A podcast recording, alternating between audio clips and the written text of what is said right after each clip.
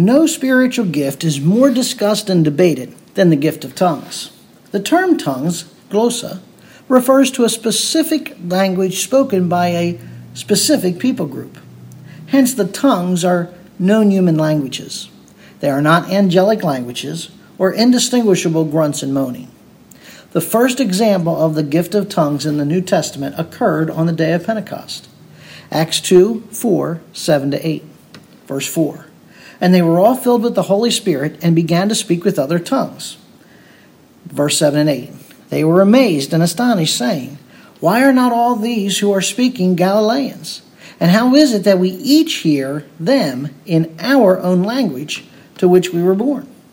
Acts 2 4 states that the disciples were speaking with other tongues, heteros glossa, or different languages.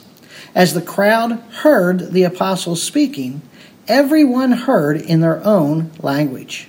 There are only two other examples of the gift of tongues being displayed in the book of Acts, chapter 10 and 19.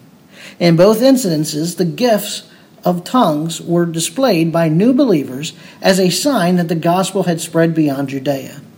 Paul confirmed that the gift of tongues was given as a sign to unbelieving Jews. 1 Corinthians 14:22.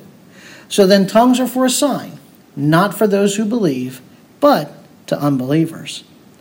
When Paul writes to the Corinthians on the topic of spiritual gifts, he refers to tongues as a lesser gift. 1 Corinthians 12:28. God has appointed in the church first apostles, second prophets, third teachers, then miracles, then gifts of healings, helps, administration, various kinds of tongues. That tongues is mentioned last implies that the gift was neither foundational nor primary. Along with the gift of tongues is the gift of interpretation of tongues. This is the supernatural ability to translate what was spoken in tongues by those who did not speak the language. Paul told the Corinthians in chapter 14 that if someone spoke in tongues, there must always be an interpreter present who can translate for others in the assembly who did not speak the language. If there was no interpreter, the one with the gift of tongues was to remain silent in the church.